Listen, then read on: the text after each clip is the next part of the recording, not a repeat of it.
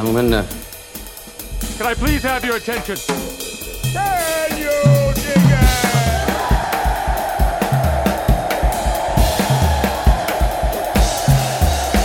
it? Greetings, dear listeners. This is Jonah Goldberg, host of the Remnant Podcast. This is a special episode of The Remnant. We recorded it last Tuesday at AEI to mark, celebrate, commemorate, acknowledge the 500th episode of this podcast. I'm not going to do too much of an intro right here. I'll save some sort of post event comments for the close. Um, but a couple things you kind of need to know because, again, it was a live event. First of all, uh, Ben Sasse, much to my surprise, came into the room wearing a quite swanky gold jacket as part of the whole, you know, uh, you know, five timers get a gold jacket thing that we've completely fallen down on the job following through on, which is why I don't talk about it very much anymore. Damn those supply chains. Also, one of our listeners who I acknowledged during the the, the podcast uh, distributed bingo cards that I did not know about at the event. Uh, um, and uh, just it's you should just know that going in, even though I tried to acknowledge it, just because there were times where all of a sudden I would say something, and then all of a sudden I would see everybody's head go down, and uh, they would be searching to see if they had it on their bingo card. So that's that, and um, and also you should just know that that Ben Sasse tends to talk as if he's drawing uh, lots of charts and graphs, which is not really ideal for podcast conversations. I think that's it for things that you kind of need to know in advance. It was a great conversation, uh, both with with Sasse and later with AB and Chris Stirewalt and a surprise guest. And thanks to everybody who came out, but I'll save further gushing about all you people for the end. So with that, uh, here we go. oh my! I think these two.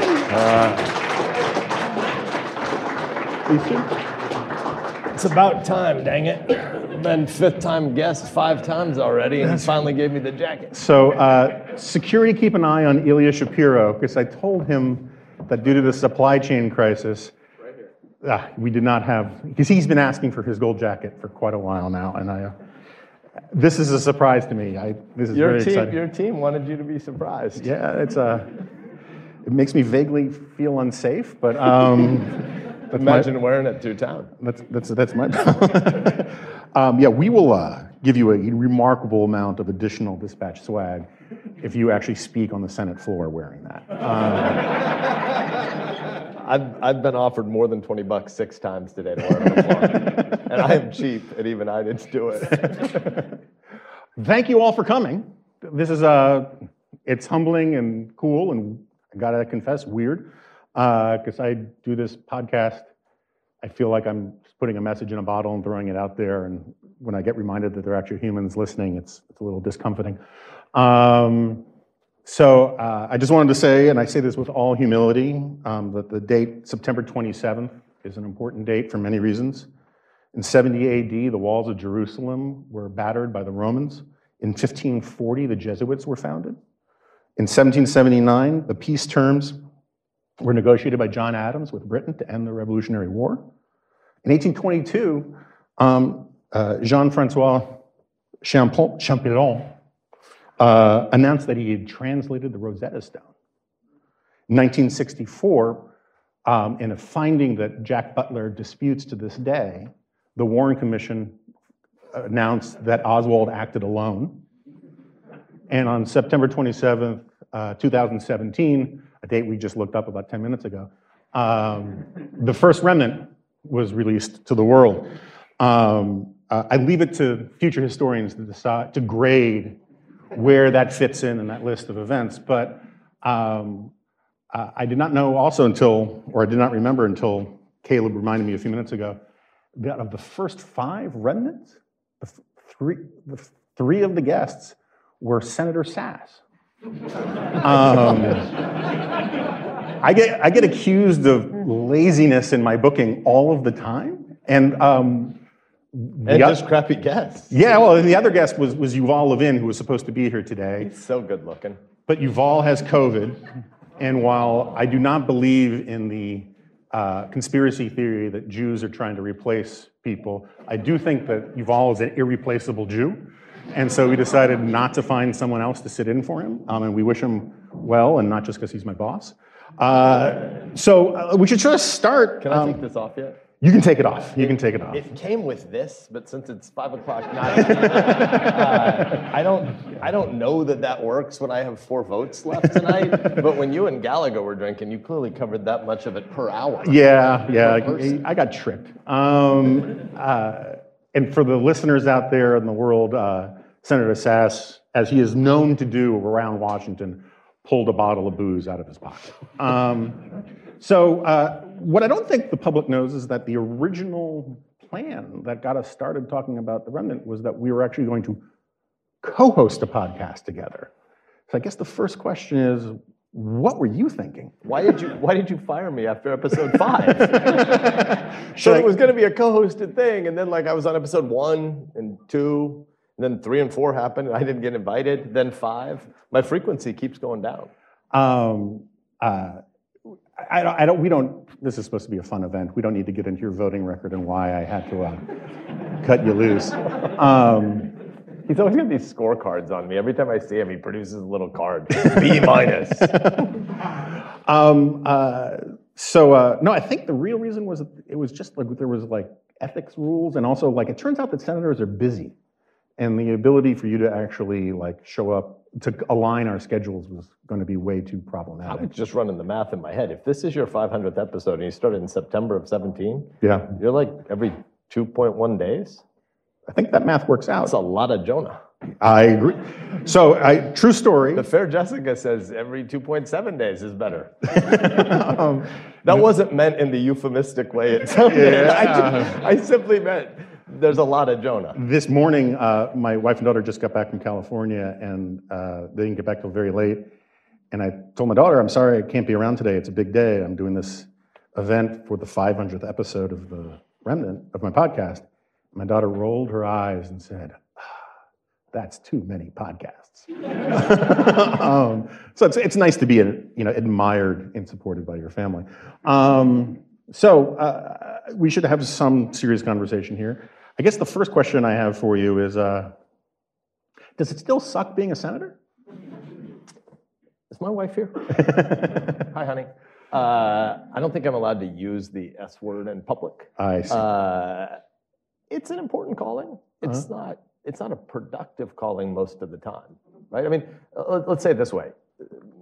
I mean, you said the S word, so I'll just stick with it. Yes, Congress sucks, um, but it mostly does because the very, very small share of Americans that are paying a lot of attention to politics, they want Congress to suck, right? Like the, the majority of Americans aren't paying attention because Congress is giving the addicted what they want, which is kind of weird, addicted tribal whining and grievance, right? Like the, America is so much better than our government right now, but our government is very responsive to the tiny share of people that are paying constant attention. Less, more than 70% of Americans tell pollsters they don't pay attention to politics anymore.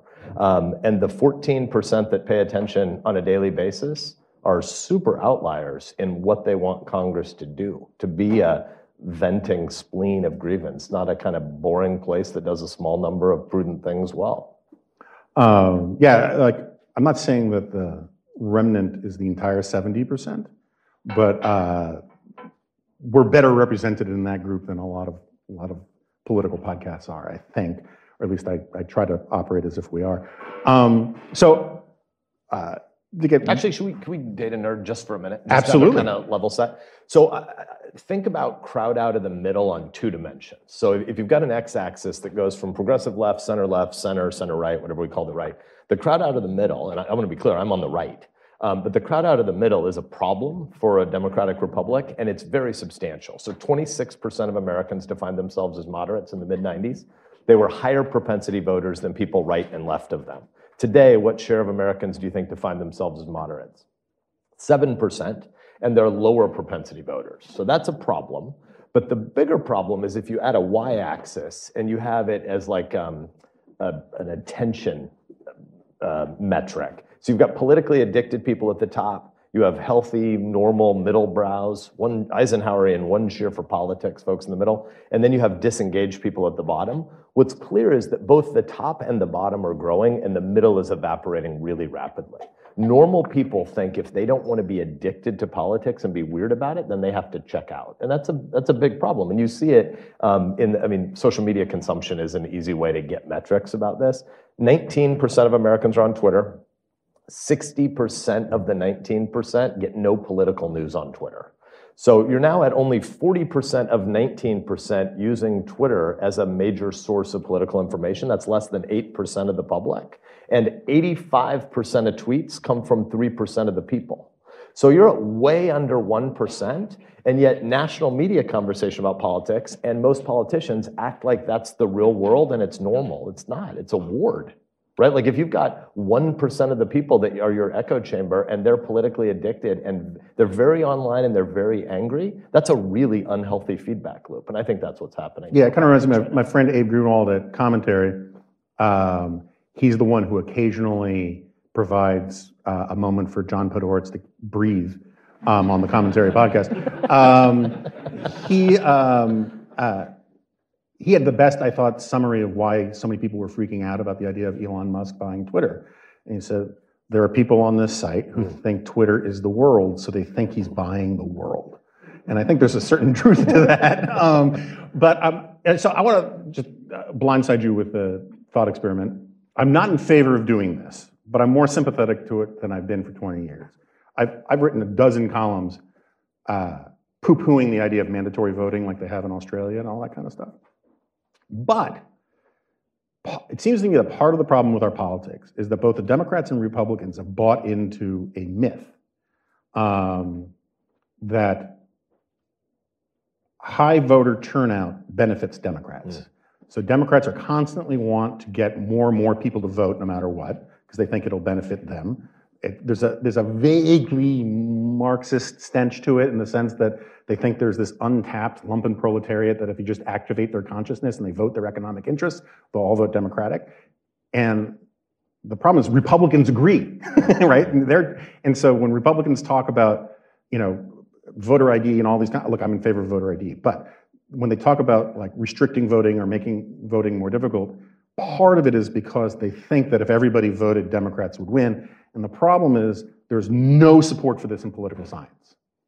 So it, there's just no evidence, and Stirewalt later can talk about this till he's blue in the face. Um, but if everybody voted, there's no obvious reason to think it would benefit one party over the other. And that high turnout elections do not, uh, all things being equal, necessarily benefit or harm one party or another. Obviously, turning out your own, more of your own voters than the other, than your opponent done is the essence of politics, but that's a different thing. So if you made voting mandatory, the value of a base voter is one, one vote. The value of a middle of the road voter is one. There are a lot more middle of the road voters. So couldn't you make the case, just as a thought experiment, if like you just did it for one election, make everybody vote, it would it would get the incentive structure back for politicians to run to the center during the general election after they get the nomination and appeal to where the most voters are. So let's distinguish between the parts of your thought experiment that have to touch our political philosophy and those that are just descriptive mm-hmm. about what you think would happen. I, am opposed I, to it on constitutional grounds. Yeah, on constitutional yeah. grounds, I, I don't even, even consider it because I don't understand it's compelled how the government speech. could ever compel yeah. that kind of yeah, um, activity, speech, whatever. So I, I, I wouldn't have any constitutional grounds to get there. But at the level of what happens, I think your thought experiment has to also go to, are you compelling it in primaries as well? And are you compelling people to have to pick from among these two crappy parties? Because right now, the last time there was uh, any big data set that I saw on this, sort of, I think it was May, June-ish of 2020, when you ask the American people, are you more Republican or more Democrat? And you don't give them the choice to pick none of the above. Mm-hmm. None of the above still wins with a massive plurality.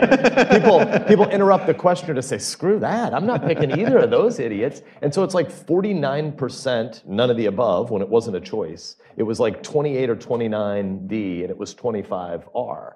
And so I think, as you often say on the podcast, one of the problems is that we have too much fixation on democratic mechanisms inside the parties. And it would be useful if these parties were stronger um, and that they actually stood for something and then tried to find candidates who want to advance a platform as opposed to just following personality types. So I don't, I don't know how your thought experiment works when the majority problem is that the primaries produce candidates that are really undesirable and unlikable. Because how do you compel people to participate in primaries when most people don't want to be in either party?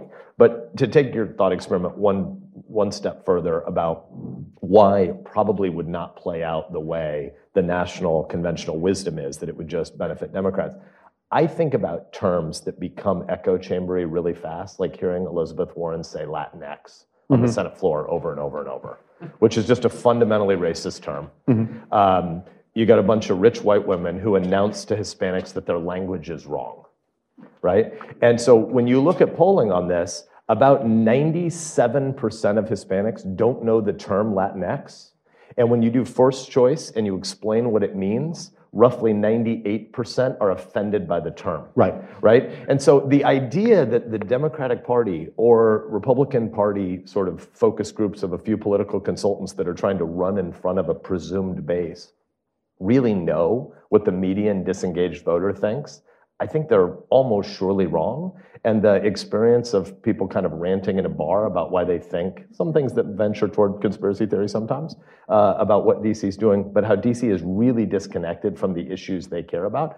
I think that's probably the majority view. Not that it clearly falls for a Democratic preference over Republican. It is a, I don't think either of these parties have a long term idea that benefits me and my neighborhood. No, I, I, I certainly agree with that. And for the, I mean, look, for the purposes of forget my thought experiment, for my my burning heart's desire, we would get rid of primaries entirely. But um, um, it seems to me that if everybody knew that a that a that the ba- turn up the base strategy, which Obama really mastered in, in, in 2008, and then Trump unwittingly stole from Ted Cruz and, and worked well in Hold 20 my beer. 2016. If all of a sudden people understood that you can't actually win by just turning up the gain on the base, you actually have to persuade voters that aren't already in your column. Um, that would be, first of all, that's how politics works for, for a long period of time in American life. Um, um, and so that's what I'm getting at with the thought experiment. But you mentioned something else, which I think is, is worth noodling on for a second. Um, there is this fascinating tendency on the left to um, it to think you know you know the old expression if all you have is a hammer everything looks like a nail you have this whole cohort of people who, this whole generation of people who've come out of uh, the kind of schools that you went to to be honest um, who uh, My bad. think that um, the way you fix every problem is you just change the language we use to describe the problem, right? Latinx is one. Vox today has a piece saying the first thing we have to do to wean ourselves off of natural gas is stop calling it natural gas because it's it's really just methane. So, like, first of all, methane is natural. Um, it's like cows make it. Um, uh, some of you in this room make it. Um, uh, maybe all of you do. Uh, and, uh, and but there's this tendency to think that you know You sure he hasn't been in the whiskey? uh, Latinx and um, you know, or like, I mean, as as listeners of my podcast know, my my absolute favorite is getting rid of the word mother and replacing it with birthing person because, like, Because every mom wants that. every mom wants that. Like, like there is a well-established finding in the political science literature. I don't need to tell you this; you're the numbers guy, but that most people, speaking broadly, like their mothers, and they generally have a They just positive. hate motherhood in general. they have a positive view of of mothers as a, like a good word, right? And like to sort of say, you know, let's just get rid of the word, and that will get rid of all of the objections to trans or whatever. It's just the birthing person of all asininities politically, right? And um, and yet this is the tendency in a lot of places. And I'm just wondering, like, like how do you I have, have no idea where we're going, but I'm scared of the question. I just want to, I want to admit, like, I got four forks, and I think all of them get me in trouble from here. So no, but like, so how do you how do you like how do you get politicians from one party to another party to talk to talk to each other when literally the debate now is just about whose vocabulary will win? Um, you know, if if you can't, the whole point of talking to people is like you actually have to like use words the other person agrees with, and that's that's Communication might have the word common in there. yeah, something like that. Yeah. So like like um, you know, if if literally people are making up new language and new meanings for words, how do you like get to the point where you're actually communicating with people and, and trying to persuade people or have political arguments? Yeah, I mean, I don't want to be redundant, but I think we just have a massive audience problem, right? Which is politicians don't know who they're speaking to right now because I wish you all weren't sick. Um, you know, for my, for our purposes, who cares about his health? Um, but his stuff about the fractured republic in general and about a fragmented media audience is incredibly important Yeah. because the last broadly watched stuff in America was kind of when we were teenagers, right? Right. Like that was the was the end of common culture. Our our kind of classic rock through 80s is going to be the only common music forever, Right. Because there will never be stuff that's broadly consumed again. So again, just to data nerd for a minute, I Love Lucy wasn't important content, but it was shared content. In the late 1950s, they had a 68% weekly share and a 91% monthly share. My oldest kid is turning 21 in a month, and in her entire life, the most watched thing is, uh, except for a one off like Super Bowl, but the most watched thing is Sunday Night Football for three weeks in 2014 hit a 12% share. Think about that. She's been alive since the summer of 2001, and in the two decades of her life, one time for three weeks, one out of eight people in America watch the same three Sunday Night Football games. Right. Well, why does that matter? It means if you have 2,000 channels, it's obviously better at the moment you're bored in a hotel room, and of the five channels you might have had, there was nothing you wanted to watch. You'd choose more, you'd choose more, you'd choose more as a short term game. As a long term game, people would rather have more stuff in common. And right now, we have a situation where politics is not addressing big and long term questions. And so, again, sticking with Yuval, the performers on the stage are just trying to steal the institution for their own narrowcast, deep niche purposes. But they're not trying to persuade anybody that's not already in their niche. They're just trying to go deeper with the one to three percent of people they're trying to communicate with. So they're not, they don't have an aspiration to have common language. And the Senate floor is a joke the vast majority of the time. And there's a rule in the Senate that prohibits C-SPAN from panning back out to show that the liars who are performing, like, I'll be making a speech, I don't do this, but the people who are making a speech, and they'll keep gesturing like they're so tough. And I'm shouting you down right next to me. I'm rebutting the points that you just made. But the camera frame can't go broader than my shoulders to show that there is no one there. The vast majority of the time when senators are giving these giant gesticula- gesticulating speeches, Works. It's them and the presiding officer, and there's no other senator there. So they're not speaking to an audience. They're not trying to persuade anybody. They don't have a need to have shared language because they're just doing it for the soundbite they're going to cut for direct mail purposes or to push narrowcast to their TV primary base at home. So with C-SPAN, I mean, look, I, I love Brian Lamb. I do too. Brian Lamb's a great guy, truly a patriotic, wonderful American. And I was with him for a long time. I used to write these columns all the time defending C-SPAN. I now kind of feel that at least the congressional, letting cameras into Congress was an unalloyed bad thing. I, I, think that's clearly true, um, and especially the committees, um, because I, I think it's bad. And I, this is not an anti-transparency point. I'm for pen and pad everywhere, but cameras change activity. All you got to do is take a bunch of 15-year-old boys and girls and put them on camera all the time, and do they act the same way around their friends, or do they perform? They perform. And Congress people might be less mature than 15 year old boys and girls. And so the Senate Intelligence Committee is a very, very serious place. Partly it's because of the subject matter, partly because it's a harder committee to get on. And so the people who self select and get selected into it are handling the job a little bit differently. But mostly it works better just because we don't have cameras. There's no, there's no incentive to try to put somebody down with a great quip because nobody's ever going to see it. So then you treat people in a long-term way. Like, hey, I don't know the answer to all this, but neither do you. You just said something I don't think I fully understand, but let me ask a question that has a little bit of humility. You don't people don't do that on camera. Yeah, see, I would go a little further, and um, uh, I don't want necessarily pen and pad everywhere either, because like the the like all you had were pen and pads at the Constitutional Convention. Um, that was the original smoke-filled room, right? Like they weren't supposed to be coming up with a new constitution, and you cannot, you simply cannot negotiate a lot of important. Like you'll never get entitlement reform unless people can be in a closed room where they are willing to float politically difficult things for their own side about colas or retirement or moving the retirement age Right. or taxes or whatever. And if it's if it's even if it's just if it's not cameras, it's just reported on the next day on the front page of the New York Times.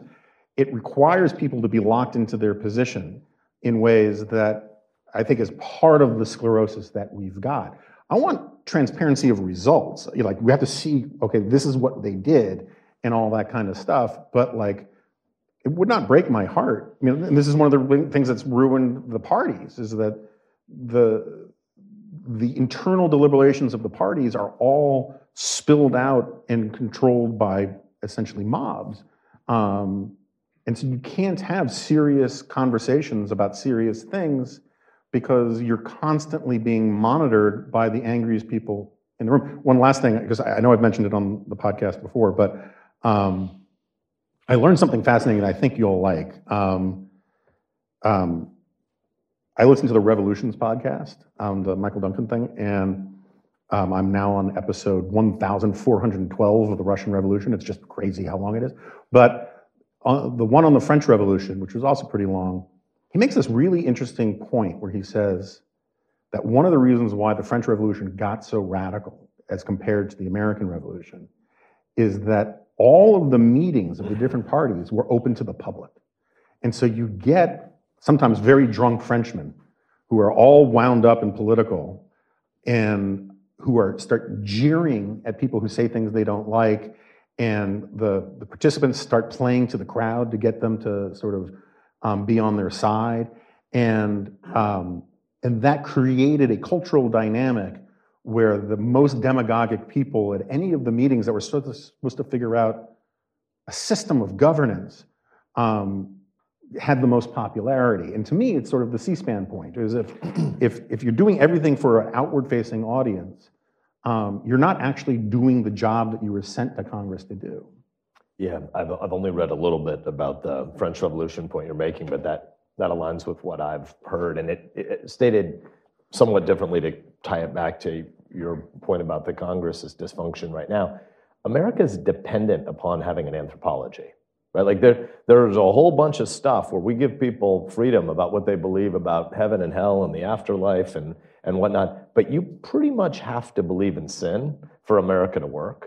Um, and you need to have checks. The, the reason we need government is because individual citizens aren't angels. And the reason why you need checks and balances, both vertically and horizontally in our system, is because the governors aren't angels. And if you agree that we're broken people, but we can aspire to altruistic acts, we can build community despite the Tower of Babel living in all of our souls. Um, we can do long term deliberative things in spite of our passions and our emotions. Passions are great when they're following reason, they're terrible if they're displacing reason. And right now, we talk as if. What was, what was the crazy White House press secretary comment last week about the You have to be protests more specific. about the protests in front of the Supreme Court justices' homes, uh, you know, comments that are clearly violent that are being made. Well, the president just thinks they're really passionate. Well, that's scary as hell. Right. Like people who are protesting and saying violent things, saying they're really passionate doesn't comfort anybody. Right, It right. says this is where adults should stand up and say, well, actually, you got to discipline and chasten your passions. And right now, the, the impulse toward more pure democracy is an attack on the American system. And right now, we don't have enough deliberation about how social media, essentially, in the algorithmic temptations of our souls, um, exacerbates our passions. Um, yeah, no, that, it's very similar to like I, I've had this argument now for several years with people who just love populism and they think it's great and they think I'm a stuffed shirt for not liking populism. And they eventually will get to this point where they'll say, You just don't understand. People are really angry. I'm like, No, I, I understand that people are angry. That's when you make great decisions. Yeah, it's like, when was the last time when you were just like blindingly furious? You just made the best decision possible. You know, like if that were the case, we should like like wire up judges with like electrodes, and every time they're about to make a reasoned decision, just zap them so they really make an angry like kind of decision. It just it, it's anyway, it's very frustrating. All right, so we should do um, a little um, broaden out a little bit, and you're on the intelligence committee. You care a lot about this stuff. Uh, so I'm wondering. So Joe Biden, for the second time, has said that we would militarily defend Taiwan, and the administration had to roll it back and say, no, no, no, um, uh, that's not actually it. And you know, historically, our position towards Taiwan was strategic ambiguity, right? That was the phrase. We're not we're not declaring one way or the other what we would do because that uncertainty helps us. Could you make a defense of Joe Biden that he is basically walking, talking strategic ambiguity? Because you can never actually be sure that what he says is actually what, what our position is? Yeah. didn't didn't Hal Brand say something about the president's doing these accidental mistakes on purpose? Um, so let's leave a tiny bit of room for the possibility that the administration has a strategy in what they're doing, but I don't believe it because they immediately walk it back every time. So let's say policy substance first. We should absolutely um, be abandoning strategic ambiguity and saying that we would defend Taiwan. Um, the long-term geopolitical challenge of the next decade is the U.S. and Western values, and I mean them broadly conceived. Um, human rights, transparent contracts, free trade, navig- free navigation of the seaways, rule of law, admitting that genocide is genocide. Um, the future is that, our system of Western alliances, um, or it is surveillance state autocracy being exported from Beijing to some of the worst regimes on earth the future, the technology race we face with the CCP is going to lean more in one direction or the other. And to the degree that it was clear to all of our allies in the Pacific that we plan to defend Taiwan, I believe we would never have to defend Taiwan. If we were rock solid clear about the fact that Chairman Xi, dictator that he is, is going to have to cross 110 mile straits and invade these, these people because of a whole bunch of historic um, problems in his soul, um, I don't believe we'd actually have to defend it. So I am for the policy. I don't think it was stated on purpose. And I think you see again and again this administration um, walk back things that the president said when sometimes his sort of emotional utterance is better than their policy, but they don't have a policy process to work this out in advance. So I, I, I, I swear I didn't know we were going to have bingo cards. I don't know what's on the bingo cards. Um, but uh, they, someone made bingo cards because I repeat myself on the podcast. When's eschatology coming? um, immanentize the eschaton. Um, uh-oh, I saw a bunch of people look at their cards. um, I want to guess other words that are on there. um, uh, but um, Please no. I know I've said this bef- Monster porn, or what is it you say all the time? Bigfoot. Bigfoot erotica. Sorry. Erotica. Really important distinction between those two. Uh, you know, it's, it's like one of the first jokes my mom ever told me. What's the difference between? Hold between... up. Nothing you're going to say now is true. No, I can't swear go this from is- what you this- just this said is- to my mom talked is- about Bigfoot erotica. If you knew my mom, you'd know this is absolutely true. Uh, she says, what is the difference between erotic and kinky? Erotic is when you use a feather, and kinky is when you use the whole chicken. Um, uh, no, but like, all I was going to say is that. There are um, children here. Are there other members of Congress? Um, no, I, I was going to say, it's, it's like, when I Your make. mom used to send you up for smokes when you were young, didn't she? She did, quite often. Um, Have you seen the new Saturday Night Live shtick on the Japanese toddlers?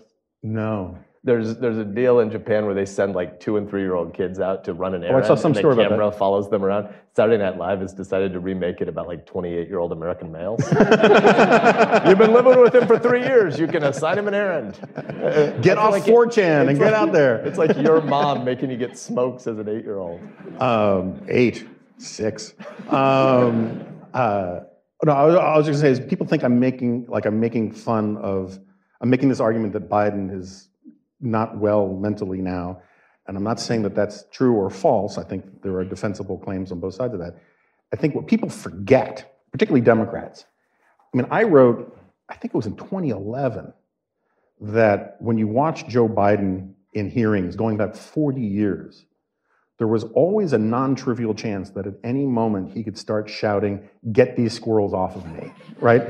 He's always, when he was young and vibrant and bald, um, he he would say uh, just weird stuff, right? I mean, you know, we have to raise taxes because vests have no sleeves or whatever, you know, and. Um, and like so the idea of pointing it out now being like a, like it's elder abuse or something like that it, it's, it's very frustrating at the same time there is something inappropriate about leaning too heavily into that you know but so like i mean like how do you see it do you think he's up to the job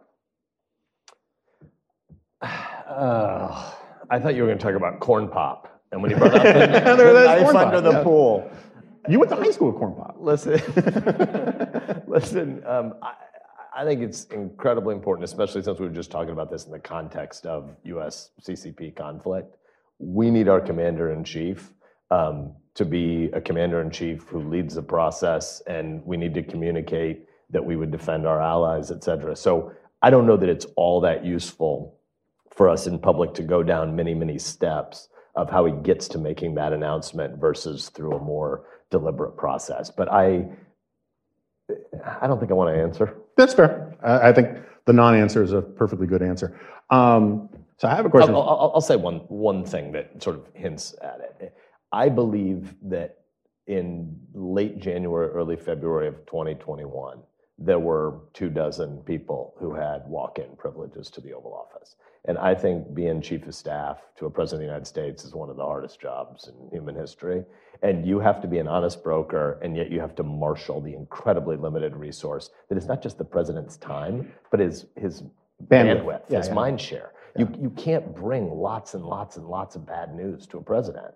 You have to have a structured way that he gets he she gets leverage out of a staff. And I think right now they have shrunk that world radically. I think there's a very, very tiny number of people. I think it's single digits um, that can get into the Oval Office. And I don't think that serves the president well, and I don't think it serves the country well. And I don't think the gatekeepers for that process are wise people. I don't think Ron Klain should be living on Twitter every day. Yeah. I mean, it's a shame that because of just partisan animosity, they refuse to look at the just like incredibly efficient and almost statesman-like processes that Donald Trump had when he was president. um, um, so one time the president had me over uh, to to brief him on free trade, the last last one, last president. And I would say, why are you inviting me over to do this again? You know I'm not going to persuade you. We've done this. We've been through. And he goes, yeah, you're wrong, but I think it's kind of fun to watch you try to persuade me. uh, and so they invited me to brief the president for a half an hour, which I thought would be 12 minutes. Right. right? They'll be late and they'll kick you out early. I was in the Oval Office for way over an hour and we're still going round and round and round. And they sent in um, chief of staff came in to end the meeting. They sent in Vice President Pence to end the meeting.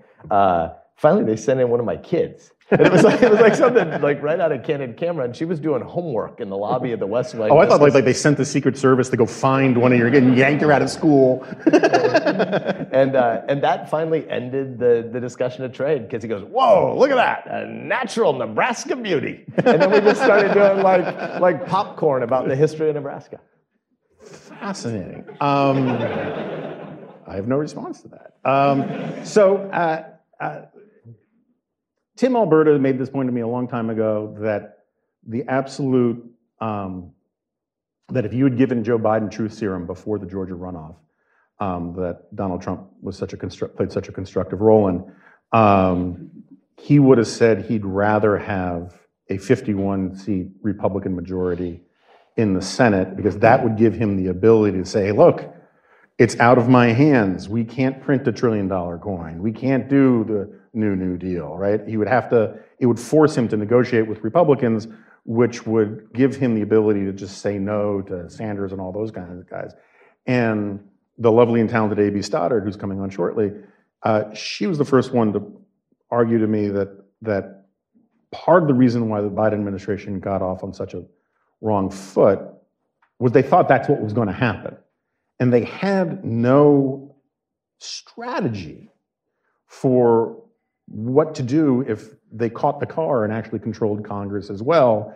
And so then I, I honestly think that history, if history were do these things right, Jon Meacham would be known as the Biden presidency killer because he and I think Michael Beschloss and Doris Kearns Goodwin went. I can't remember. what, Just those are the names that come to my head when I think of liberal historians. You're the new FDR. It's like you're the new FDR. This is your chance to go big, which was, as just a matter of political math, incandescently stupid, right? And it's like you look at the majorities that FDR had or that LBJ had, and just massive and growing.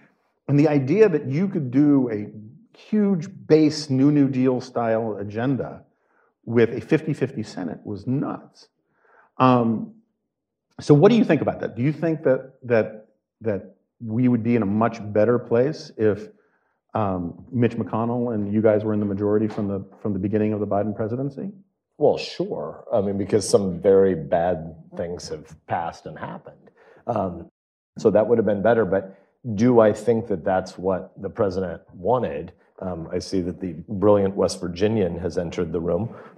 By the way, I, I think I think the whole West Virginia thing is shtick. I think he's like he's from he's from Massachusetts. Stirewalt's from Massachusetts, and he's just faking to be a country boy. Uh, not not monocle out of my eye. a, a, a sweet and spectacular hillbilly. Um, I think it'd be more interesting, not, not to edit your question too much, but it'd be more interesting to speculate what do they want after this November. Um, because, you know, they're only two to two and a half legislative moments left in the next six months. And given that it's a near certainty that Republicans retake the House, then is Kevin the Speaker in a Republican House? Probably. What is the math of a Republican Senate? Um, I think Mitch McConnell regularly tells people he thinks it's 60% probability that we're the majority. And given that Mitch never, he, he wants to underpromise and overdeliver, he never wants to say something sexy. My guess is if he's saying 60, he thinks it's 75 or 80% probable that we're at 51 Republicans. What will the Biden pivot look like when he goes back to being the deal cutter that he kind of really wanted to be to begin with, but then had no st- strategy is a generous way to say it, and no courage to stand up to some of the craziest people in his party and say, This is not why I was elected. I wasn't elected to hand the keys to the car to, to Bernie. And, and the, the ways that he's beat up Joe a little bit and Joe Manchin and Kyrsten Sinema a lot are just really strange mm-hmm. to be mm-hmm. captive to 25 year olds inside the West Wing who live political addiction when that wasn't the brand that got him elected. And I don't think in his gut that's what he wants to do. So it'll be interesting to watch him U turn back to a different um, political persona after November. So let's, uh, in the few minutes we have left, um, talk about Republicans for a second. Um, uh, you you think it's highly likely that Kevin McCarthy is going to become Speaker? I think it's highly likely he becomes Speaker for a little while. Um, um, but I also think it's possible that, much like Moses being refused entry into the Promised Land, uh, Donald Trump has one last humiliation of Kevin McCarthy in store, um, which I will admit I look forward to with an unhealthy amount of enthusiasm. um, but uh, regardless, uh, there's a lot of. Um, it seems like, and I don't want to put words in your mouth and make you. I just got in trouble with my wife for you saying that. I looked over here and she goes, You don't say anything. um, I, I, I want to congratulate myself because when you said about how Mitch McConnell never wants to say anything sexy, I was going to go on about how like, and that's so contrary to his actual personality too. You, Um, you should, you should hear him talk about the Prime Minister of Finland. he is smitten. She's an she's a, she's an attractive lady. Um, uh, I mean, she's not Yuval, but she's good looking. I mean, we don't talk about it much. We talked about a little bit about Sea Island, which is an off the record event, but we never ever talk about you know Yuval's period in in, in Canadian porn. But um, Uh, He's the person who taught me the term boob tape. Wow, now I'm going to be in trouble. I, uh, I, I, I don't want to ask. Um, uh, but tell you, so what, what, it looks like the loudest voices on the right are getting louder, and that MAGA, I think somewhat, we're going to talk about this in a minute with, with uh, our ranked punditry panel, but um, that MAGA is taking on a life of its own beyond Trump. We saw this with Kathy Barnette in Pennsylvania, who I thought kind of brilliantly argued that, and kind of accurately argued too, um, that Donald Trump, we didn't, we didn't switch to Donald Trump's values. Donald Trump switched to our values. I don't think that's entirely true. Um, lots of people were defending cheating on your wife that didn't used to defend that kind of thing. But um, At a policy level, the single biggest thing I think he would cite from his administration is Federal Society judges. yeah, yeah, which and, is good. And he it was a great outcome. But this is, you know, in fall, late, late fall of 2015 to January of 2016, I think his uh, exemplar judicial nominee was still his sister, uh, Mm-hmm. who's the appellate court judge, who's the only person who's written a defense of partial birth abortion on the federal bench. And so I, I which think you're opposed to. I'm, I'm going to be on the record. Yeah. I, I don't. I don't think this one's gray. Um, so anyway, uh, what is the? Will the fever break, or is is it become ingrained in the GOP? Do you think? Well, I mean, you used the term populism a little bit ago, and we, we just have to defend our term. We have to define our terms more, right? I- I think if populism is sort of a refashioned, um, edited up term to mean sort of long-term good of the nation, and you assume there's sort of a common sense realism in the middle of the electorate, then you can kind of redeem the term. But that's not usually what people mean. They usually mean something that's an anger-based majoritarianism. And majoritarianism is not what our system of government is for. Our system of government believes certain things about the universal dignity of all 7.8 billion people on God's earth, and particularly for our governance purposes, the 330 million Americans. And we think you have inalienable rights. We think the freedom of speech, press, religion, assembly, protest, these things, they're pre-governmental rights. And so if that hymn to America stuff is prior, and then government can only act where it's given specific authorities, then that's anti-populism, right? And so you, you have to you have to first define what it means to be constitutional mm-hmm. prior to where you are in a policy continuum. So if you start doing punditry, and again, I'm not equipped to do what AB and, and Chris and you will do, but I think what you're going to see in Georgia tonight is a whole bunch of Republicans who turned out to vote and say, actually, I don't want to have a delusional, hist- uh, uh, retrospective looking conversation. I want to have a future looking conversation about what I want the Republican Party to be for. And there was a pretty clear binary choice in that election. And I think Kemp's going to win overwhelmingly. So I- think if, if you if you have a two by two, you have two quadrants that are kind of economic conservative to liberal and social conservative to liberal. The two political parties have basically been in, until maybe the last five years. Conservative conservative is the Republican Party for about 40 years uh, until five-ish years ago, and the Democratic Party has been liberal liberal for about 25 years. And when you're out as a candidate raising money, there's a whole bunch of people on Wall Street who think that the underrepresented quadrant in American life is economic, conservative, social liberal. Well, actually, that's only 3% of Americans. It's about 30% of all fundraising, but it's only about 3% of Americans that are economically conservative, socially liberal. The unrepresented quadrant in American life is West Virginia. It is socially just a tick left of center and culturally somewhere between conservative and slow change and reactionary, depending on the issue set. And so I, I, think Trump went to a guy in a bar kind of posture about a lot of issues that captured that West Virginia quadrant pretty well, but none of it was actually natural to him. So I think a lot of the impulse for that underrepresented quadrant is out there structurally in American life because these two political parties speak to two different quadrants. And Trump became the incarnation of it for a while, but I, I don't think it's likely that a guy in his 80s owns that movement forever. So is it me, is, or is it like this is what you get when James Madison works at McKinsey? Uh, that sounds so unattractive. um, Uh, I It's like you'd wear that coat to I- spice it up. I know, but yeah, you know, just like the, the, the chart and the numbers and data nerds and all that. Uh, but, all right, so last question, and then you're out of here. Um, so when are you going to announce you're running for president? Make some news on the remnant, man. That is not the plan, brother. I, uh, I know your wife is here, um, and she probably wisely doesn't want you to do it. I want to be football coach at Nebraska.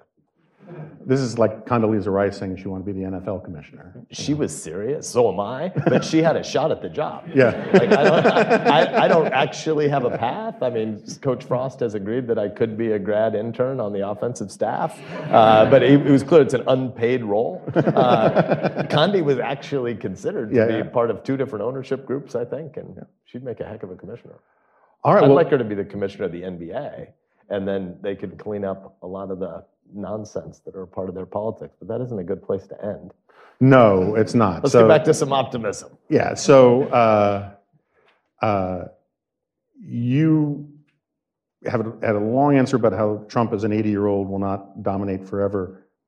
But getting back to my original question, do you think that the people, the sort of very remnanty point of view that you have, that like the Constitution comes first and passion comes second, uh, do you think that we get back to that? And and if so, give me a timeline.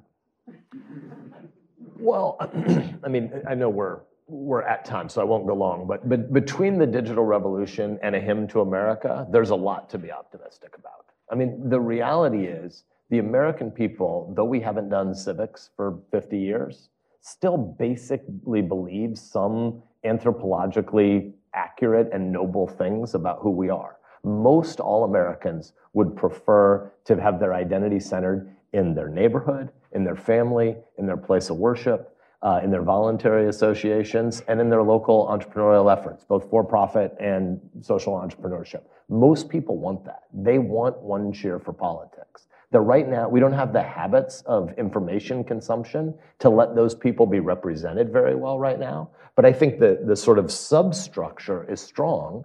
And we're going through a revolution which is radically changing the nature of human existence, right? There's no singularity nonsense that's ever going to happen. We're never going to become disembodied beings who upload our consciousness into the internet. But Have you met Mark Zuckerberg? Because he seems like he's already there and he just wants to create me- the meta stuff to get everybody else to join him. Anyway. Uh, there, yeah, there's a lot to say there. Um, but we are going to build a new set of institutions. It is inevitable, especially it's inevitable if America survives, if a republic survives. We're going to build a set of hybrid institutions. The vast when when urbanization and industrialization and mass immigration led to the rise of cities between 1870 and 1920, it felt like America was going to die, and it felt like community was really hollow, and there were drunk Irish kids passed out everywhere in the streets. Cities seemed uninhabitable, uninhabitable between 1870 and 1920.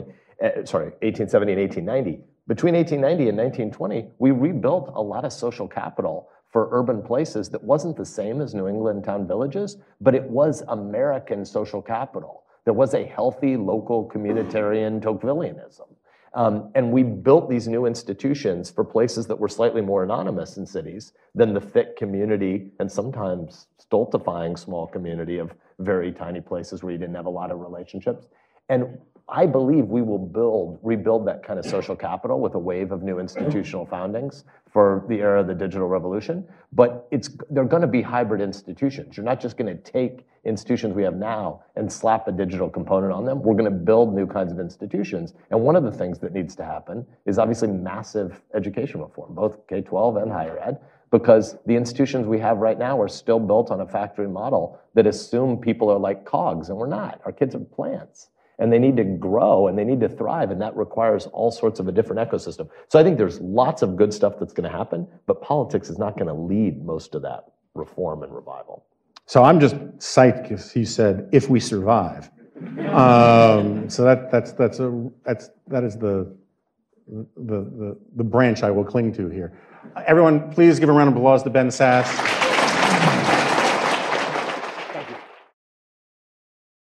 Well, I want to be very clear about this. These are two of my favorite people and favorite pundits and all of punditry. Um, there are, I've been asked by a bunch of people why other fan favorites, and these two are definitely fan favorites. um, weren't here, and mostly it has to do with the frugality of the dispatch, um, because these guys live in town, and um, so like at some point, maybe for the thousandth episode, we'll bring in Charlie Cook and um, um, and Kevin Williamson and and who knows who else. Um, maybe Matt Ridley from England, just so we can have a really expensive guest. What does that make us? The best of what's around? And we're just No. like Like, just I- pathetic locals. As these guys can attest, when we first had the conversation, you guys were two of the two of the first four names that we said we had to have. Um, and uh, um, I I assume these people need no introduction. Um, if you've listened to the podcast, if you're here, you know who they are.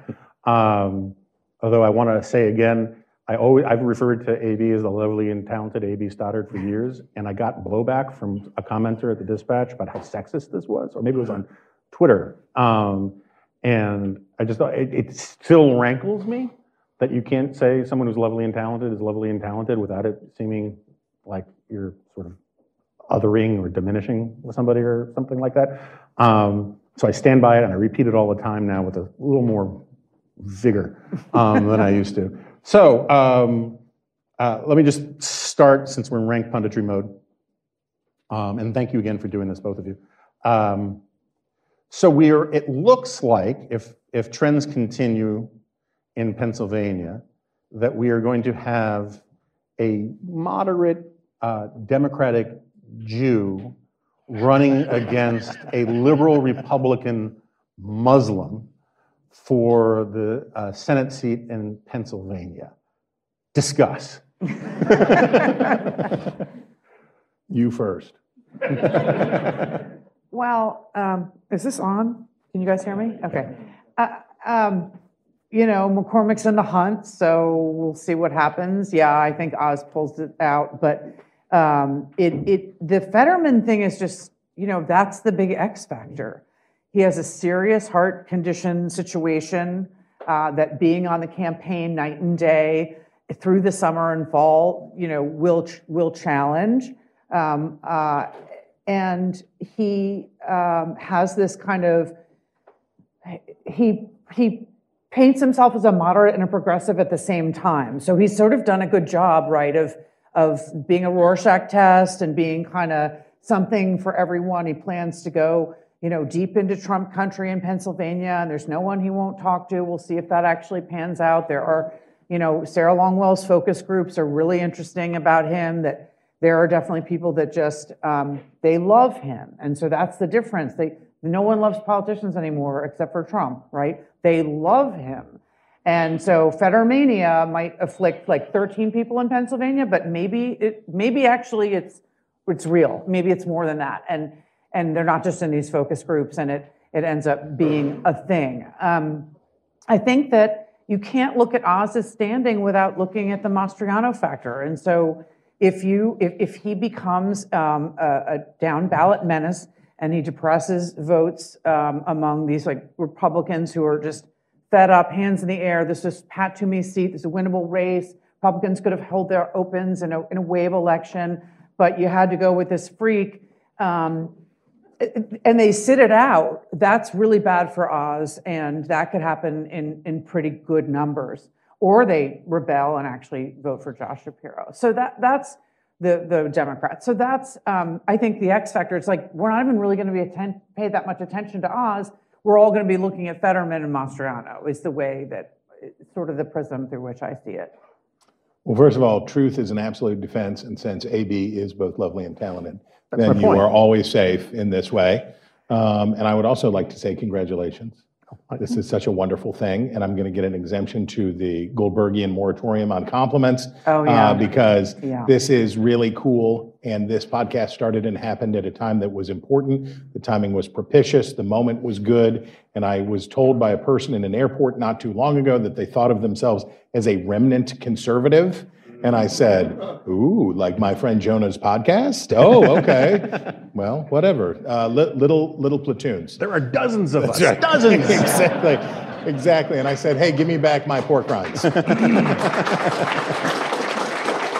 um, but but uh, you have made a difference, and this podcast has made a difference. So congratulations to you. Thank you very much. Um, so I am not as sanguine about uh, Mehmet Oz's chances, uh, as many people are. I think that there are a lot of votes to be counted. I think that the where the votes are to be counted, uh, that McCormick is still very much in this. We don't know what the consequences are going to be out of the uh, dated mail ballot. I love nothing. I love more than Republicans debating mail ballot rules uh, and filing lawsuits. Uh, it's uh, it is condign punishment. Um, so that's that part. And then the other part is, I think that if I were Fetterman, I would be looking, I would hope that Oz got through.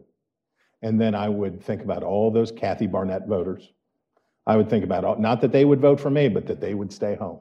Now, in that way, uh, Mastriano, who is just as nutty as a peach orchard boar, uh, helps Oz, if Oz is the nominee, because a lot of those folks will come out to vote for Mastriano. Uh, they will turn out for him because he will try to steal election. He will do, he will, he will do it all.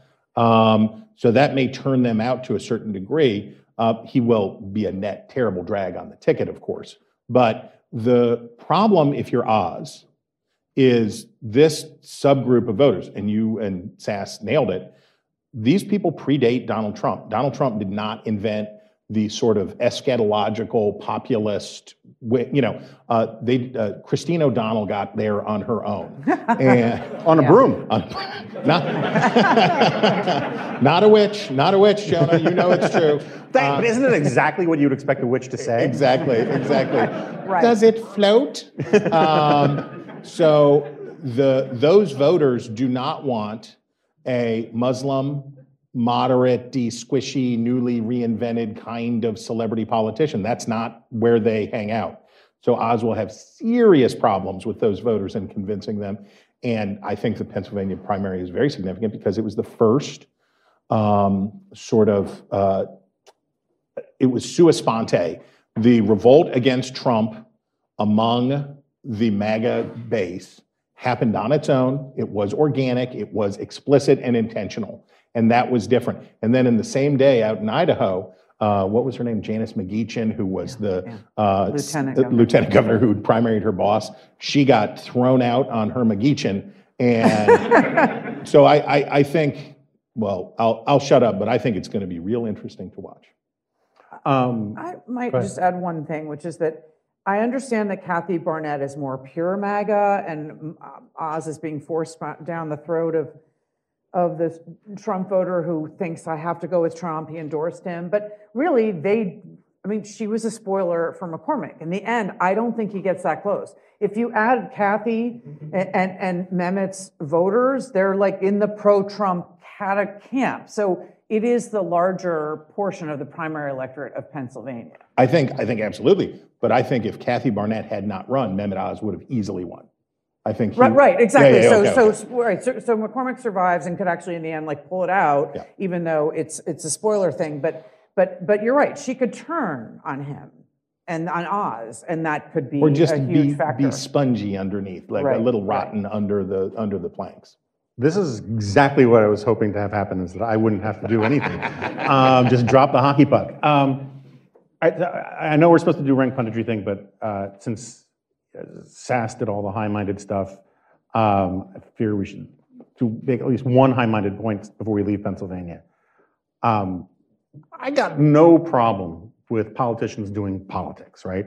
So, like, in the before times, if you know, like I remember my father-in-law was listening to Rush Limbaugh and gave money to Al Sharpton to screw with the Democratic primaries, right? I, I get all that, right? Um, and that that sort of thing has happened since time immemorial in politics, where members of one party try to influence the primaries of the other party to get the most beatable candidate.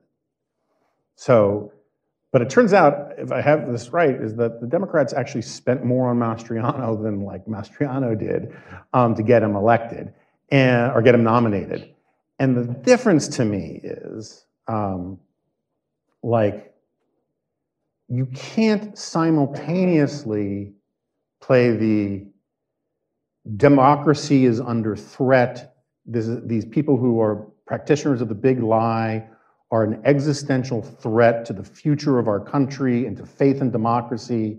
They are a neo-fascist movement. Basically, you know, anything that Nicolle Wallace says on any given night, right? and, and at the same time, maneuver to get them closer to power.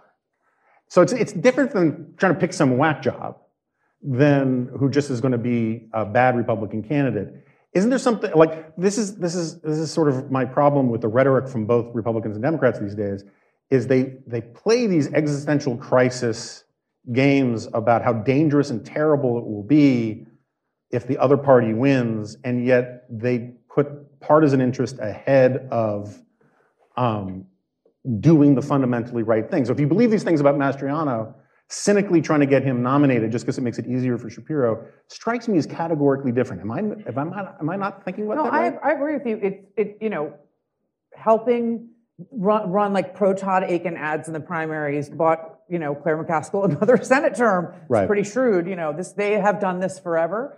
But you're right, we're in a different place now where he's basically promising to steal the election in 2024 in a massive battleground state.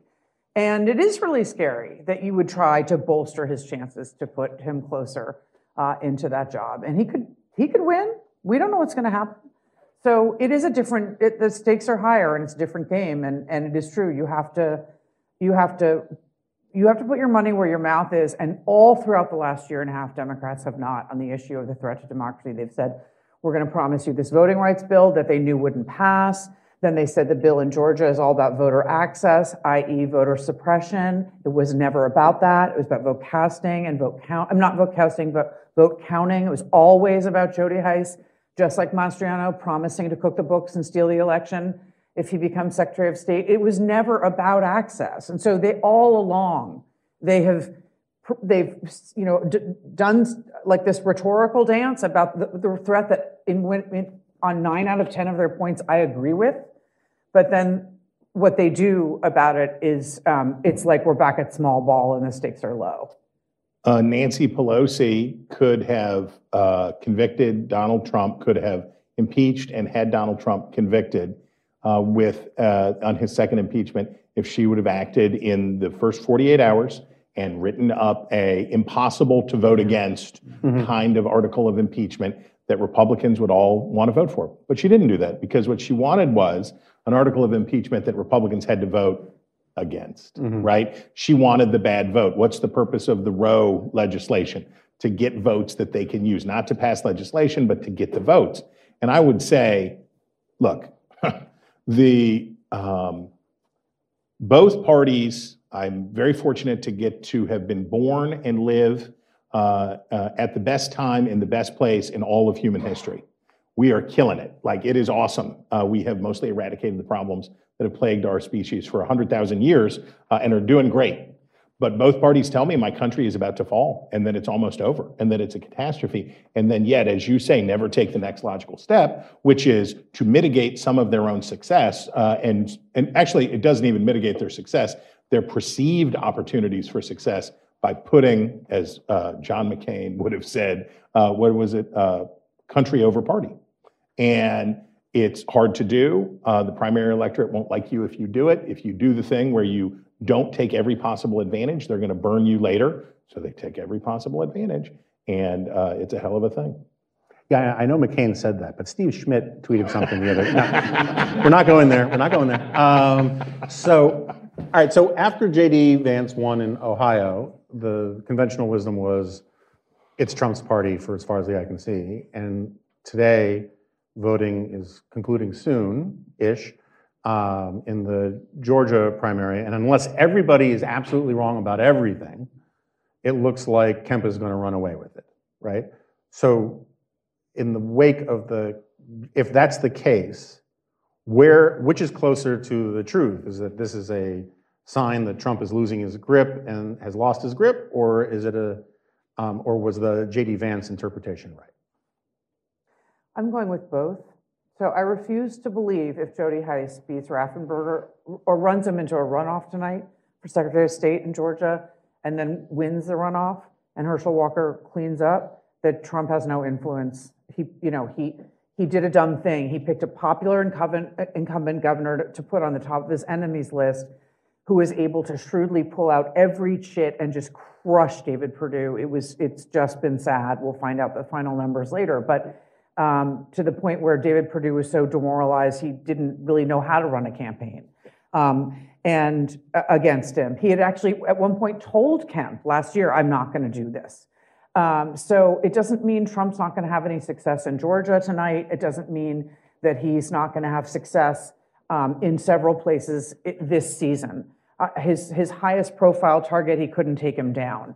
But this idea that that means that that all the Republicans of Georgia, which is such a, a bellwether for the nation, are just wanting to just move on and not talk about the past is a joke. He still has a massive influence on the party. Um, he basically controls the RNC and, um, you know, could win, as all of you have discussed, and we probably have before, you know, in a plurality in 2024 in the nominating contest. I mean, just this idea that like he's been run off the road. Yeah, Ted Cruz is picking different horses from him. You know, Josh Hawley, whatever. You know, some some people are getting their back up. Mike Pence swoops in at the last minute to like back, you know, Kemp a winning bet. Whatever. I, I don't really see it as like a, a diminution of his influence. I think he's he's he lost some influence because he lost, and then he was off Twitter and he was a bad guy for like two days because of one six. He pretty much still has a lot of influence. So I'm kind of I see the separation that those in the party are trying to find, but an incumbent popular governor is different than like who he picked in the Senate race in Pennsylvania. You know, it's just a different, and he was able to pick Herschel Walker, who could he he could have a rough general election campaign. He probably is beloved enough in Georgia to overcome his liabilities. But you know, it, it's um it, anyway. I, I think that uh, Trump still has a really strong hand. Uh, Herschel Walker needs to find Joe Biden's basement, uh, go into it, uh, stay there, and he will win resoundingly. It's a bad, Yeah. you know. Yeah. Uh, the the problem for uh, the problem for Raphael Warnock is he's not just a Democrat in a Republican state; he's a liberal Democrat in a Republican state. He's out- he's playing way out of position. Walker is well known and popular. He just has to do nothing, and he and he should roll in. Now he's got What if he answers questions like he did yesterday when Oh, he yeah. said that Trump never said the election was stolen? Yes, he the- better find that basement. The fast. basement is calling. The basement Yeah. is calling. It's cool and it's damp. You just get down in there. It's very Down comfortable. It's very comfortable. Um, And there's this great toy train set on the floor. it's lovely. It's lovely. Um, next stop, Wilmington. Um, I, I think now uh, Ted Cruz should start driving a hearse to all of the events he does with his endorsees. Because now you can really tell when somebody's sucking wind, because Edward Raphael Cruz shows up right at the end. Uh, this is my guy. So true. he should come with like a Holocaust cloak and a side. I've done for you. Exactly. I think Josh Mandel is great. I know. It's so weird. So, um, look, Donald Trump is, as I wrote uh, in the dispatch, please subscribe. Uh, as I wrote in the dispatch, I said that Donald Trump is the mascot, not the manager, right? He is a talisman. Right. He is their symbol. They lift him high because he makes the heads explode. He upsets the right people, all the stuff. But when it's not convenient for that part of the party's use, they don't use him, right? They don't do it. Um, that McGeachin race in Idaho, I think, was really telling. This was an endorsement, an explicit endorsement, all of the stuff, and she lost by 30 points. She got blown out. And it looks like Perdue is going to get blown out. Now, he, of course, is a especially terrible candidate, right? Perdue is like a universally stinko candidate who got by previously because of a famous name and whatever. But anyway, I think Donald, here, I think uh, Yuval Levin, peace be upon him, uh, wrote that Donald Trump is going to become, has be, is becoming the leader of a faction of the Republican Party. And I think what we see is that he is becoming the leader of a faction of that Repub- of the Republican Party. But even within that faction, they're willing to go against what he wants to do. They're willing to disobey him. Um, and by the way, I want it to be on the thousandth uh, remnant bingo card that the was the one thing that the Democrats, the media, and Donald Trump can agree on is that all stories should be about Donald Trump, right? Right. That every political story is about Donald Trump, and they ain't. And that is uh, that is an unfortunate uh, that's an unfortunate truth, and it will just have to it will take time to get beyond that. So uh, I know this is a controversial point of view, but like there are people who advanced the theory that Donald Trump does not always do what is in his own political best interest. Whoa, And um, let's check this out. if um, things got deep. Uh, so uh, it seems kind of obvious to me that, like, when you talk about the diminution of his role in the party, the single most limiting thing that he did was insisting that everybody has to talk about how he didn't lose, right? If he could get out of his own head about that and actually talk about party building and, and picking, he doesn't have to, I mean, again, as Yuval often points out, he didn't have to endorse anybody, right? But he decided to endorse people almost entirely on the criteria of, um, you know, who is the most, you know, extreme head past the sphincter ass kisser, or um, or who Gross, is the- who is the most committed to saying the election was stolen thing, right? And if he had just stayed quiet or just picked his battles, um, you could say he was actually still truly the leader of the party, right? You, but I think we would agree that the Trump success rate is uh, a, a bit of flummery, right? He didn't endorse in against Mike DeWine. He should have endorsed. Like if, if he were No, no, if he if he were true if he were true to his stuff, he would have picked uh, Jim Renacci to run again. No, wait, I get I always get Lou Barletta. No, that's right. Yeah, Barlettas, Pennsylvania. Okay, so he, in Ohio. so he would have Yeah. picked, he would have picked No. Renacci to run against him, but he didn't. So he cherry picked through. JD Vance looked smart, um, and he didn't need to endorse in Georgia, right? I, look, I'm not saying. First of all, he's not really big on strategery, as we know, um, uh, and um, and I'm not saying he's the head of the party, and I'm not saying that he's going to have a great um, season of endorsements. I'm saying that his ability to infiltrate, I mean, to sort of um, penetrate the big lie into his flock of believers has been so powerful. They are running all over the country. They are plan. If they're not running for public office, they want to be poll watchers and volunteers, and they're listening to Steve Bannon's podcast, and it is going to have a huge effect on us for years to come. And it's not. It's no small thing. Of course, he wasn't going to like try to be a party builder, mm-hmm. but he's that's all he talks about. He doesn't want to talk about the wall or anything else anymore. He only wants to talk about that because he's animated by grievance and this is his number one. This lie is the best thing he has going to escape a loss. So he he focuses back on it all the time. It's the central theme. And so you, it- that's my my concern is that his influence is still spreading because people are going they're coming into the party because of it they're getting active because of it they're voting because of it and and also them are- people are leaving the party because of it, right? I, mean, I don't think, unfortunately, it's that many, but we'll see. We'll see at the end of the season. I, I think he still comes out of 2022, um, even with a, even with a mixed record. I don't think that Mitch McConnell is going to be able to eradicate Trumpism in the midterms, which he wanted to do. I think he still starts 23 with with a big footprint. I mean, I just do. So uh, just staying on this one last bit then, um, you mentioned, which is, uh, again, a huge compl- grievance of mine about how Nancy Pelosi mishandled impeachment. I mean, if she was going to do it right, she would have named Liz Cheney the impeachment manager um, and, uh, and corralled people. I agree with that entirely. Um, How much do we think Mitch McConnell regrets how he kind of blew it in terms of his handling of impeachment? Because clearly he was making a bet. You know, he I, I normally wouldn't accuse Mitch McConnell of, of being Clintonian. Um, I think the interns are safe in his office. But um, uh, what I mean by that is that he basically his floor speech was very, very Clintonian in the sense, you know, Clinton said about the first Gulf War, um, I would have voted with the people who voted for it, but I agreed with the arguments of the people who voted against it. Um, I, I smoked pot, but I didn't inhale. His speech was, he did it, he should be impeached, but I'm not voting for impeachment.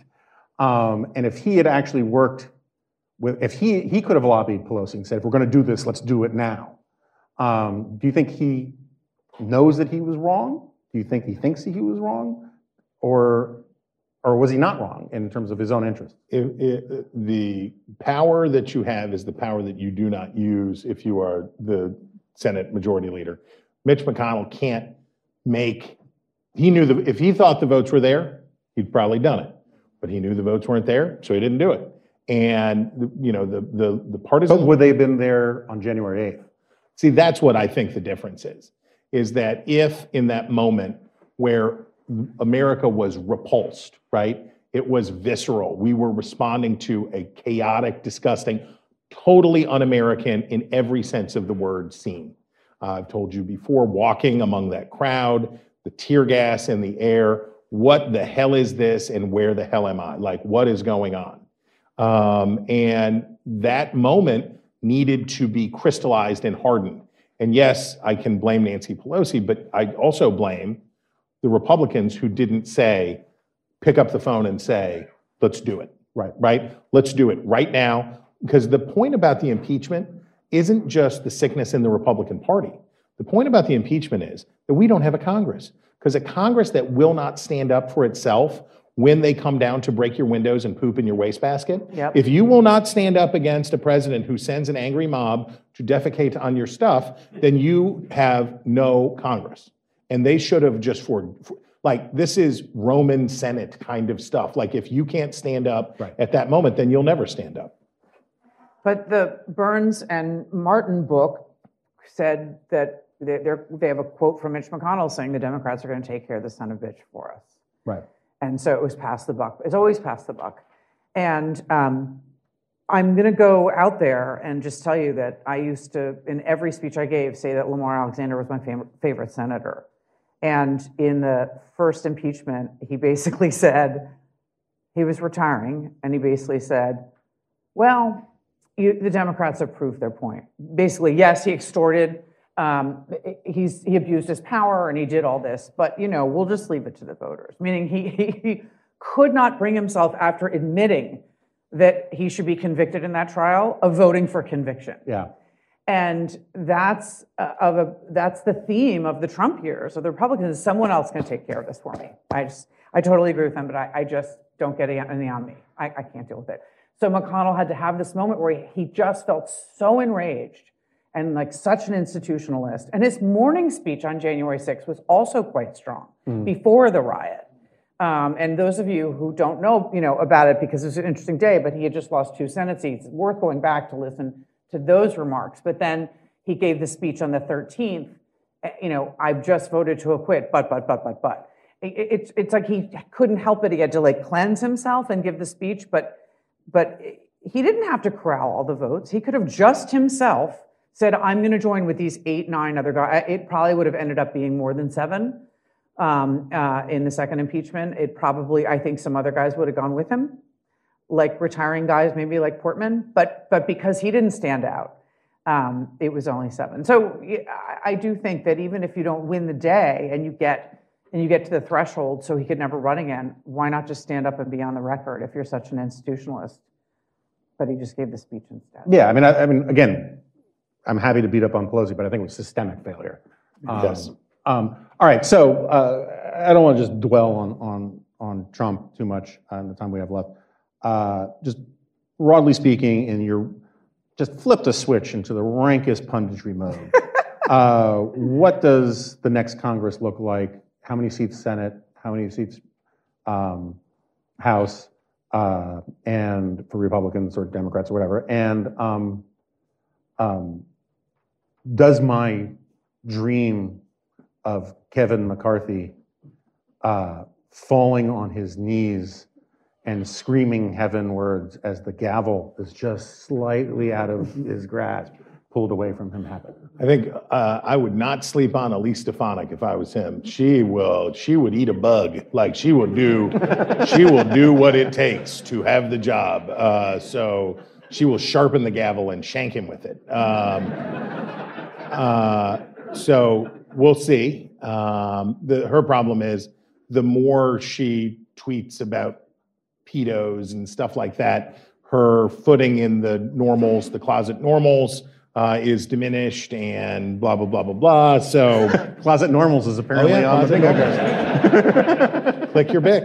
Um, the, if you can tell me the price of a gallon of unleaded gasoline in the United States on October 25th, Uh, I will give you a- an estimate on the number of House seats Republicans will win.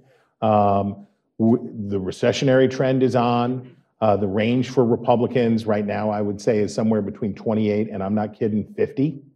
Um, uh, The Democrats are in profoundly, profoundly, profoundly bad trouble, and they don't have an answer. There, there is no answer for it. Um, And at what happens at a certain point, look, I, if I were to, if, I think if the election were held today, it's probably 35 seats for Republic, 30 to 35. Which is sort of historically normal. Yeah, 28 is the average for first, uh, for a president's first term since Reagan in 82, the average is 28 seats. It's a, usually a lot of seats um, for a lot of reasons. Now, the Republicans ate dessert first in 2020 because Biden had reverse coattails. So they picked up a bunch of House seats, five that uh, were uh, in the wrong place because the Democrats had had such a good year in 2018. There were no coattails, blah, blah, blah, blah, blah.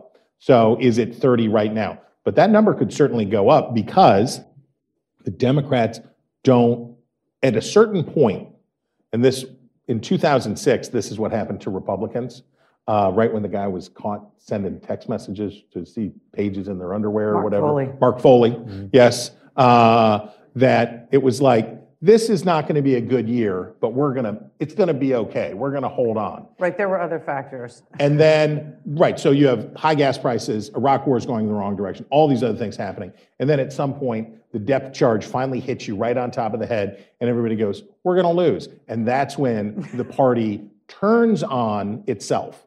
And so, what can turn a bad loss into a landslide Yeah. is when the party in power says, we're doomed. And that's when the pre-buttal blaming starts. And it's like, well, it's actually their fault. And people start thinking about getting situated for life in the minority or life in the next cycle. Uh, the Senate, I have no idea uh, because uh, that has so much more to do with personnel. The climate's good for Republicans, but uh, JD Vance is a thing. So who knows? Any disagreements on So that? a couple, until about a month ago, I was 53-47 in the Senate Republican. I'm not so sure now. I think that's going down a little bit, but they get the majority with one seat. Um, The House, um, I, um, I, I just, I'm, I'm completely with both of you on gas, groceries, housing, um, uh, the border, um, crime, it just everything. Literally, there's not there. It's not just like Republicans want to talk about culture war stuff, but but they have, but they're winning on that stuff too. But they have all these substantive issues on their side. I mean, they're just it's just a disaster. So I think it's a huge wave, and no one's safe in a wave. The only thing about the Roe, the, whether or not that galvanizes um, for the Democrats, is is this. My feeling is the inflation and crime voter is coming out anyway, and you're not going to change their focus. But does the Roe thing just add some new voters that come in on the side that we're going to sit it out? So it's not like they change the direction of the wave, but maybe on the margins, the losses end up not being as bad because you galvanize more fundraising, volunteer, you know, ground, get out the vote stuff, and people just have a response to that in some of the right places. It doesn't mean they don't lose the House and the Senate. I'm just saying that like that that stops the wave, the intensity of the wave, potentially. And again, that's that's a different voter. It's just like the young people actually turned out in 2018, strangely, and they don't turn out in midterms. That could happen again. Um, you know, people uh, people you know that that voted for Biden and now are so mad at the Democrats and were either going to vote down ballot Republican. Maybe they don't turn out and, and just don't vote for a Republican for Congress and stay home, or maybe they vote Democrat. I just think it's sort of an on the margins thing that could cool the wave. And I, I think uh, to come in alongside that, so if you're uh, Mark Kelly in Arizona or you're um, uh, Tim Ryan in Ohio uh, or you're Fetterman, you have maybe some Democrats who are disillusioned, who are progressives, who are angry, because the progressives have had a bad uh, primary cycle, right? They have not done the, Alexandria Ocasio Cortez has not delivered on the things, and Elizabeth Warren has not delivered on the races that they promised either. So the frustration among the Democratic electorate is muted by the fact that if you're Tim Ryan, you're like, hey guys, I'm going to go kiss up to persuadable moderates all over the state, and you're going to vote for me anyway because you want my vote uh, for the next Supreme Court justice. So by raising the stakes, I think you're right. It, it will galvanize some of the Democratic base to get in behind moderate, or to allow candidates to run as moderates. Okay, so we are, uh, we're running along. You have to leave in a minute. Um, lightning round, does Joe Biden run again? Does Don- Donald Trump run? And if he runs, does he get the nomination? So I don't think Biden's going to run again. I think there's going to be a long, tortured process of him waiting to tell the country, which will be bad for the country and for him and for the Democratic Party. Um, I think that um, Trump has no choice but to run again because of his legal woes and his, um, his the makeup of his mind. Right, it's sort of an Aesopian thing. The scorpion has to sting the frog. Right. so- I, I, I really held back some other vocabulary words, but um, anyway, so I, I think that he runs. It's a long time from now. Health event indictments, all the Republicans in the field are praying for those things. Maybe those happen, but he's on track to run and probably secure the nomination. Uh, I think what Joe Biden would like to do is probably wait until November or December of 2023 and step aside in favor of a selected replacement that he would like to be able to do that. They may try to do it, and if they do it, it will be a catastrophic failure. Uh, it will make uh, Hubert Humphrey uh, look like uh, Ronald Reagan. It will not be a good scene if they try to do it because he just doesn't have that cloud in the party, and nobody nobody in his party. Joe Biden is not a credible threat. Nobody in his party cares what he thinks already, uh, and that's that's not going to get better from here. He can't say so because he would lame duck himself. So Yeah. he won't. I think I think for Trump, uh, a man who's uh, uh, explained in a deposition once that his net worth could fluctuate uh, by billions of dollars uh, day to day, depending on his own feeling about his value of his brand. Uh, we'll have to wait and see. All right, with that, I want to thank both of you guys so much for doing this. You're troopers, and you are, I was being utterly sincere when I said you're two of my favorite people and my favorite pundits, so it's a twofer. You Thank too. you, Thank you, Jonah. I did want to acknowledge a few people and do a little Q and A, if you guys want to, or we can just go. On okay, so why don't we start with the Q and A? And um, there is Jack Butler is in the room. What? So Butler? the one and only Jack Butler. We'll have him come up in a second, and also Guy Denton, the guy, the Harry. I wasn't kidding when I said he looks like Harry Potter. Um, he's very, very on brand, um, and also the other guy from the, the, the and the guy, the the, the the the less sketchy ginger of the two gingers at the Dispatch, uh, Ryan Brown, uh, who's also on the drive time. Right, I was on the drive time episodes. Is in the back with the mic. Uh, he and Guy are going to go around with mics. Uh, we don't have a lot of time, so if you could please make your statements in the form of a question, that would be awesome. Um, and uh, let's just go to it. Uh, right by Guy, The guy by Guy.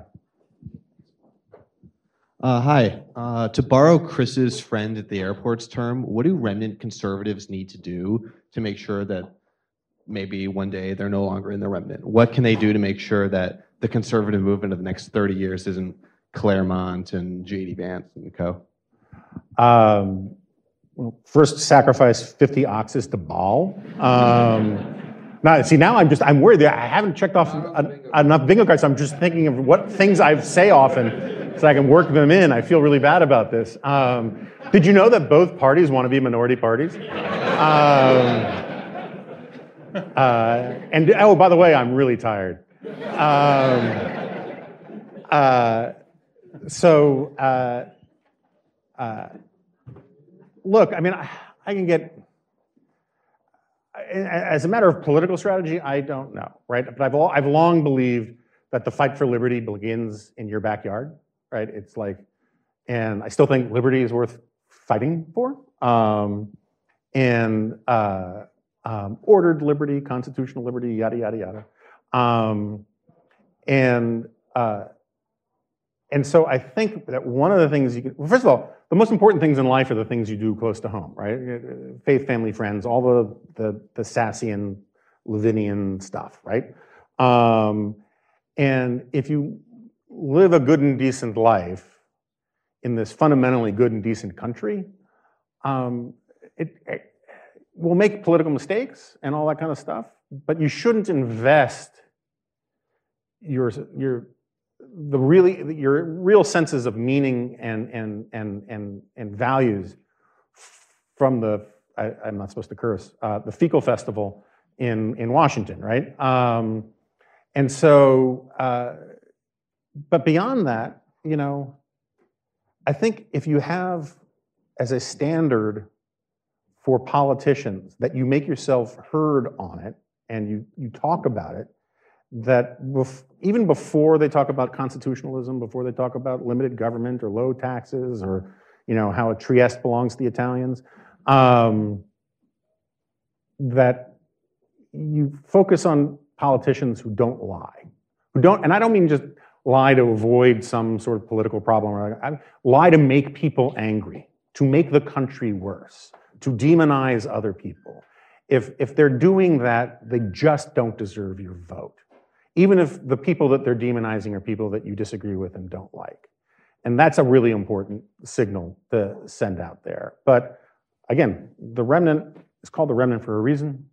Um, and you know the the Solzhenitsyn quote, you know, um, which probably is not on the bingo card, but I know I said it often, is you know uh, you can you can resolve to live your life with integrity. The lie can come into the world. Um, it can even win, but it doesn't have to go through you. And I think that this emphasis on telling basic truth is is lost to a lot of people, and it's really the most important thing, and almost everything else important flows from it. Anybody else? Scanning, scanning. I think people just want to see Jack. Yes, sir. So, starting uh, from the idea that on college campuses, uh, a lot of the Puritanism, uh, if you want to call it that, uh, is driven by uh, students uh, going after uh, you know college professors who want to avoid being uh, tar and feathered. Uh, what can you know individual you know students do to try to change that culture? Um, it's very similar to the previous question insofar as, um, um, but to give a slightly different answer, um, this might be on the bingo card. You know, the, the hero in the American political tradition is the individual who stands up to mob, the mob. It's not the mob itself, right? And uh, calling BS on mobs when you see them, um, regardless of what they're mobbing about, I think is very useful because most people, when they get worked up in a mob, are actually there's some part of their conscience that realizes that they're just joining a herd for the for the thrill of being part of a herd. And if you can, um, again, tell the truth against it, I think it's hugely important. Um, I also, you know, I, I, used to say this, and clearly I was not persuasive. Uh, to I used to do lots of talks for YAF, Young America's Foundation. I used to talk to their annual conferences all the time, and I usually, always used to make this point that just because being a jackass is politically incorrect is not in and of itself a justification for being a jackass, right? Rudeness is never justified. Um, but rudeness that doesn't even make a point is very is almost the very definition of asininity. And you see this on college campuses all the time where it's the sort of it's the own the libs thing or own the conservatives kind of thing, where just being triggering is its own reward. And just sort of calling BS on that, I think, is is is hugely valuable. Um, also, just coming to the fact we have Ilya Shapiro here, right, who is sort of a sort of exhibit A of a victim of this sort of mob thing. Um, uh, you know, shaming people who are just giving in to raw passion um, and saying, guys, slow down and think about what you're saying. And you know, like the best, the best way to defeat people sometimes is just through the Socratic method of saying, okay, let's let's actually talk about what it is you're actually saying and doing here, rather than what you just think you're saying. Um, do you really want to live on a college campus where professors can have their lives and careers destroyed because they've run afoul of a fad at a particular moment in time? And and if people just respond to you, oh, you just don't get it, then you say, no, you just don't get it because you can't articulate an argument. All you're saying is, is that you feel so passionately about something that um, your, your feelings alone should win. And feelings are informative and they're interesting and sometimes they're valuable, but feelings shouldn't win arguments. You know, two plus two doesn't equal five, no matter how passionately I believe it. And part of the whole point of enlightenment-based democracies is that that truth, that facts went out. And you know, I haven't done a lot of pitches for the dispatch, but that's sort of one of our motivating, you know, passions and reasons why we launched is that we actually think facts matter a lot. And if you once you stop thinking that facts matter, you just start saying things that you think people that an audience or a market wants to hear rather than the things that it needs to hear. And than just live your life and don't don't let other people define who you are based upon their, you know, the, ideo- the ideological passion of the moment. But I don't have like start this organization or start that over, get everyone to subscribe to the dispatch, which of course you should. But um, I'm not saying it'll solve the world. Um, yes, sir. So big three: Asimov, Heinlein, and Clarke. Who's your favorite, and is there a political reason why? All right, so everybody, welcome Jack Butler up to the stage for a second here.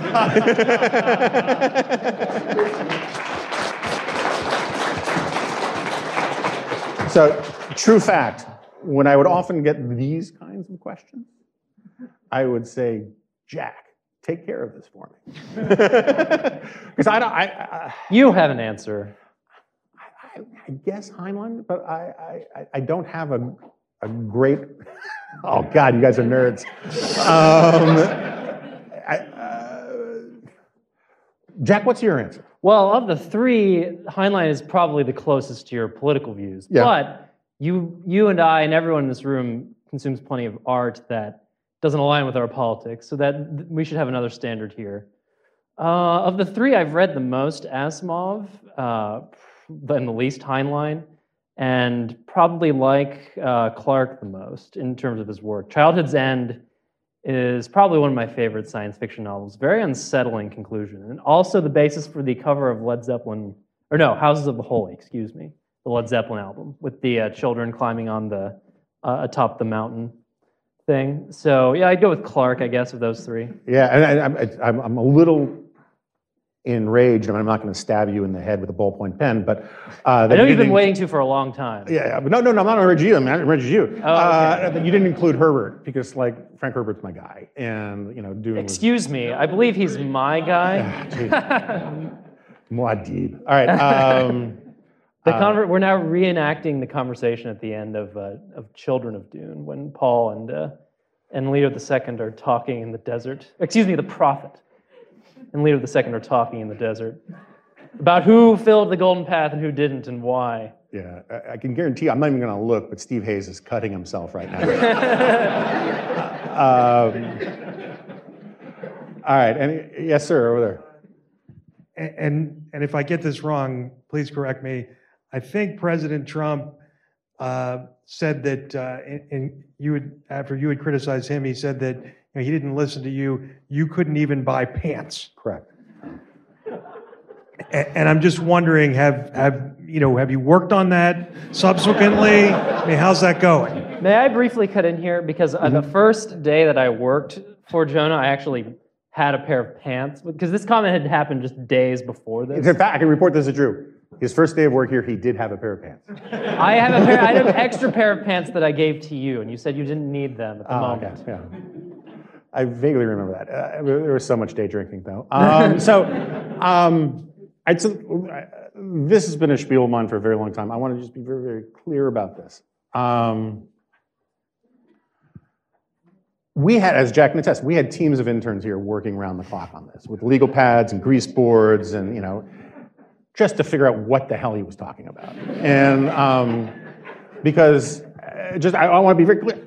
I, I know how to buy pants.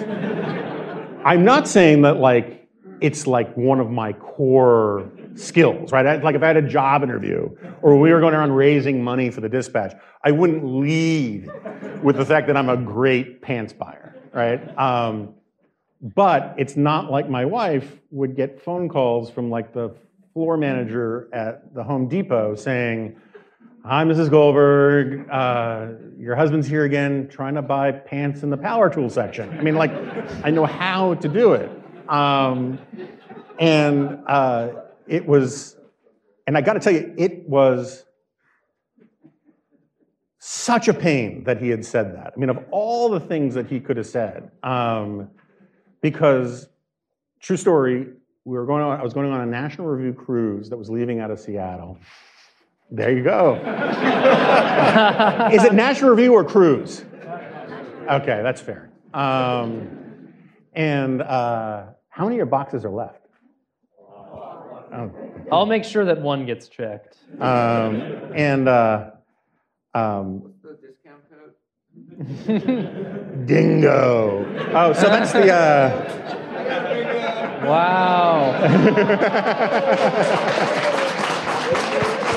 so how, how, how fitting it rhymes. Um, uh, uh, and I should thank uh, the, the bingo cards were um, made by Montgomery Q.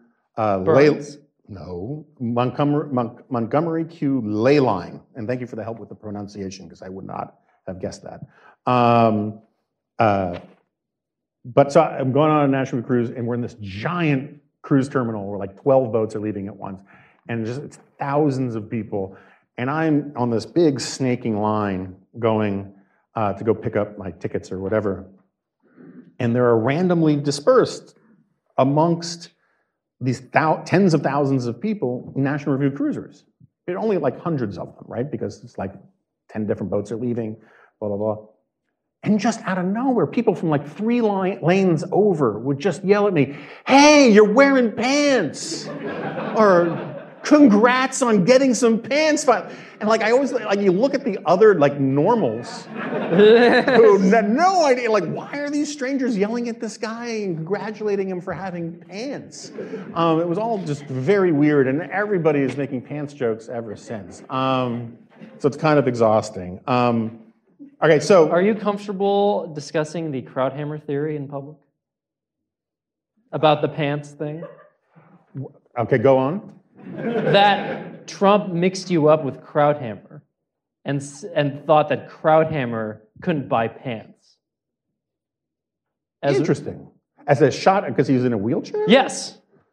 I don't remember that. I mean, Well, that's that's the that is because you and Krauthammer are in the original comments. I am one of the people who has parsed these comments, and of, of one of the you things- led a whole team. Right, I know. I had to. It was like Indiana Jones trying to find the Ark in the in the in the desert. Um, he mentions you and Krauthammer together, Right. so I could see, and we know that Trump sometimes speaks in an uncouth manner. Uh, you know, I'm sorry if I'm breaking this news to anyone, and so I, I, I this has a, a degree of plausibility to me, but it is impossible to confirm until that is on the 1000th episode when Trump himself appears. That's right. So. That'd be, that'd be quite the podcast. Um, thank you all so much.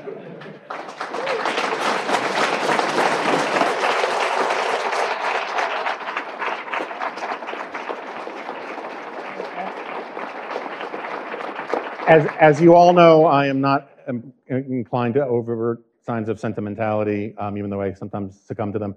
But I can't tell you how grateful I am to our listeners, to our dispatch subscribers, uh, to Jack Butler, who helped me launch this damn thing, to Guy, to Caleb, to Ryan, to my partner in crime, Steve Hayes, and our entire team at the, at the dispatch. And of course, I haven't thanked them to AEI, who generously gave us this facility to do this and has supported me in every way. But most of all, I'm really grateful to you guys for your support and your encouragement. And um, let's grow the remnant. Thank you all very much.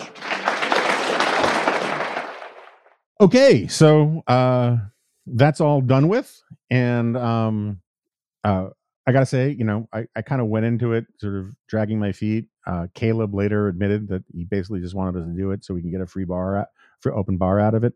Um, but it turned out to be a really wonderful time. Uh, some really great people. Um, you know, I, I talk on here quite often about what earned success is, which is not necessarily making a lot of money or um, getting a lot of fame, but feeling like you're making a difference in people's lives. And I got to tell you, I got a nice injection of that feeling uh, talking to people. Um, yeah, I know it's obviously a self-selected group. These are people who are really into this podcast, really behind the dispatch, really supportive of what we're doing, what I'm doing, um, and that's fine. But they, a bunch of you came, and I'm really grateful for it, and so are a lot of us um, at the dispatch, and it has it really bolstered our determination to um, do more um, events. You know, we got we got some plans for some big money making things in the future that we had to put off because of COVID, but we also just want to do sort of more, um, you know, sort of meet up, uh, more convenient things around the country. Um, we are actively kicking the tires about how to do that, when to do that, uh, where to do that, um, and you'll definitely be um, informed. But um, um, I want to thank again everybody. Guy um, uh, really did a great job helping organize this. Caleb and Ryan did a great job. I said at the front that that the listener distributed the bingo card. That's not true. Ryan actually got the bingo card from the listener and made copies and distributed them. Um, everybody sort of went with the program with the whole thing. Senator Sasse, AB, Chris, uh, Jack Butler, everybody sort of um, you know rolled with the punches and um, and again, I wish I I tried to talk to everybody I possibly could afterwards, and it was a lot of people. But if I missed you, I apologize, and hopefully I'll see you at the next sort of uh, dispatch event. Um, and really, from the bottom of my heart, thank you to everybody and for your kind words and for your support. And I'll see you next time. No, you won't. This is a podcast.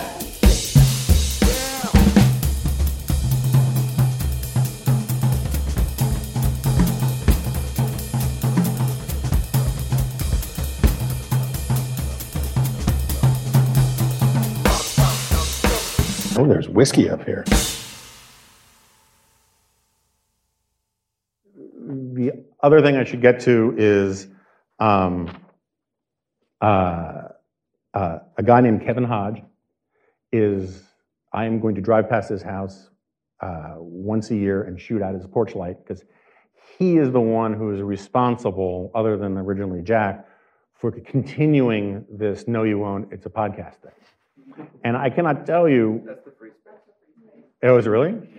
How ex- exhausting it is to have to ask like Frank Fukuyama. you have to be like, I literally, I mean, as, as Caleb and these guys, oh, I should have signaled out Caleb. He's our podcast producer over here and much abused.